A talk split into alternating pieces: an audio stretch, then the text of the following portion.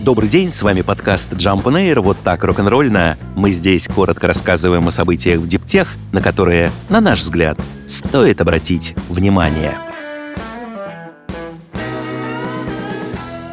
Переработка пластика сама по себе приводит к выбросу огромных объемов микропластиковых отходов. К такому шокирующему выводу пришла международная группа ученых. Она изучила состав сточных вод, выходящих с неназванного современного завода по переработке отходов в Британии. Выяснилось, что с завода утекает 13% переработанного пластика. Таким образом, предприятие выбрасывает на каждый кубический метр сточных вод до 75 миллиардов пластиковых частиц, причем 80% из них были меньше 5 микрон. Более того, высокий уровень микропластика был выявлен и в воздухе вокруг предприятия, а 61% частиц в атмосфере оказались размером менее 10 микрон. Науке хорошо известно, что твердые частицы такой величины легко проникают в живую среду, в том числе человеческий организм, вызывая различные заболевания. По мнению исследователей, единственное решение для человечества – резко сократить потребление и производство пластика. Кстати, то самое неназванное предприятие по переработке после исследования установило дополнительную систему фильтрации. Результат – концентрация переработанного пластика снизилась с 13 до 6%. Да, процесс загрязнения замедлился, но полностью все равно не был остановлен. С другой стороны, переработке сейчас подвергается в мире всего 9% всех пластиковых отходов. Остальное идет прямиком на свалки, создавая человечеству другие, не менее серьезные проблемы. Вашингтон оценивает возможность строительства по американским технологиям в ряде стран, в том числе в Армении, малых ядерных модульных реакторов. Подробности пока не приводятся. Международное агентство по атомной энергии ранее заявляло, что малые модульные реакторы являются одной из самых многообещающих новых технологий ядерной энергетики. Эти реакторы значительно меньше традиционных и могут быть построены в одном месте, а затем перемещены в другое. Напомним, в ноябре 2021 года Госдеп объявил о многомиллиардной сделке с Румынией по замене семи угольных электростанций страны на малые модульные реакторы. Румынский проект сейчас находится в образовательной стадии. В мае Соединенные Штаты запустили в Бухаресте свой первый заграничный симулятор диспетчерской малых реакторов. Как было заявлено, на нем планируется обучать новое поколение работников гражданской атомной энергетики. Дорогу, которая будет заряжать электромобили во время движения, построят в Швеции. Ранее в стране уже были сооружены четыре подобные дороги, в частности в городе Лунд, но они были временными. Новый отрезок протяженностью 21 километр будет постоянным. Выбор магистрали для электрификации не случайен. Эта оживленная трасса со значительным коммерческим грузопотоком проходит между Стокгольмом на севере через Гетеборг и Мальме на юге. У дороги есть необходимая энергетическая инфраструктура. Проект должен быть введен в эксплуатацию в 2025 году. Его курирует шведская транспортная администрация. Сейчас она ищет подрядчика и выбирает технологию зарядки.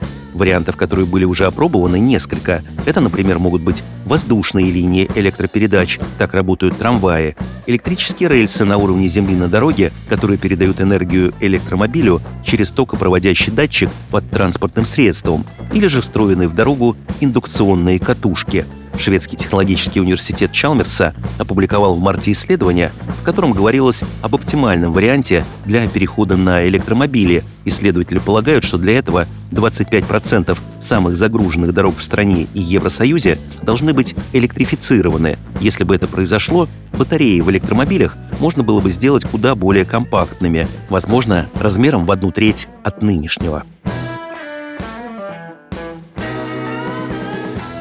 Мобильную роботизированную зарядку для электромобилей Ziggy испытают в течение ближайших нескольких месяцев в международном аэропорту Далласа. Устройство, разработанное компанией EV Charge Safe, само подъезжает к машине, которой нужно подзарядиться, а потом возвращается на собственную зарядную площадку. Создатели самоходного устройства отмечают, Ziggy может превратить в пункт зарядки любую парковку, это дает водителям и специалистам по планированию инфраструктуры больше гибкости, а заодно решает проблему антиобщественного явления, когда владельцы машин с двигателем внутреннего сгорания умышленно перекрывают доступ к зарядкам для электрокаров. Тысячу электрических грузовиков поставит Volvo Trucks швейцарскому производителю цемента Holcim. Соглашение рассчитано на 7 лет и является крупнейшим по объему коммерческим заказом для электрогрузовиков Volvo. Других подробностей, в том числе финансовую составляющую, стороны не раскрывают. Первые 130 грузовиков, тяжелые электрические модели Volvo FH и Volvo FM, будут поставлены в четвертом квартале текущего и в течение будущего года. Машины будут работать на объектах Holcim во Франции, Германии, Швейцарии и Великобритании. О темпах поставок оставшейся части заказа стороны намерены договориться отдельно. Volvo Trucks планирует, что к 2030 году каждый второй проданный компанией грузовик будет электрическим. Производитель уже несколько кварталов фиксирует приток заказов на этот транспорт и начал наращивать производство на трех своих заводах в Швеции, Франции и США. Еще на одном предприятии Volvo Trucks в Бельгии производство начнется в третьем квартале текущего года. Крафтовое пиво, изготовленное из очищенных сточных вод, выпустила пивоваренная компания Fox City Brewing Company из Джорджии. Новинка называется Revival Lager – Производители, чтобы не отпугнуть клиентов, говорят, что это легкий экологически чистый лагерь из переработанной воды. Цена самая низкая из всего пивного ассортимента – всего 4 доллара за пинту.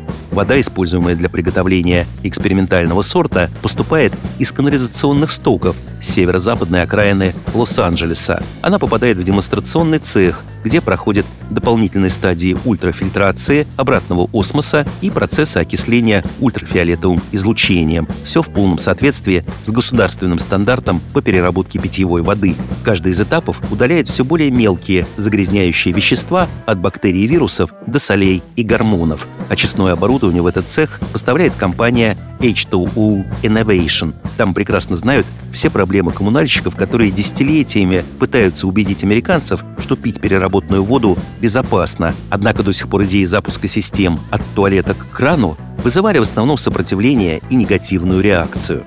Возможно, небольшая хитрость поможет преодолеть фактор естественного отвращения. Если вы дадите кому-то стакан и скажете, что в нем очищенная вода из стоков, более чем вероятно, что каждый второй откажется ее пить, заявляет главный операционный директор H2O Innovation. Но если вместо воды там будет пиво, 9 из 10 людей согласятся. Таким образом, пиво из канализации вовсе не самоцель. Энтузиасты таким образом пытаются привлечь внимание к нарастающей проблеме. Все больше городов сталкиваются с дефицитом водных ресурсов, и переработка сточных вод в питьевую может однажды стать одним из вариантов выхода из сложной ситуации.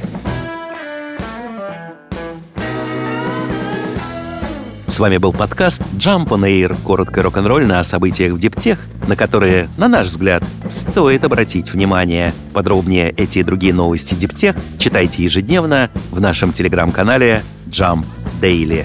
До встречи!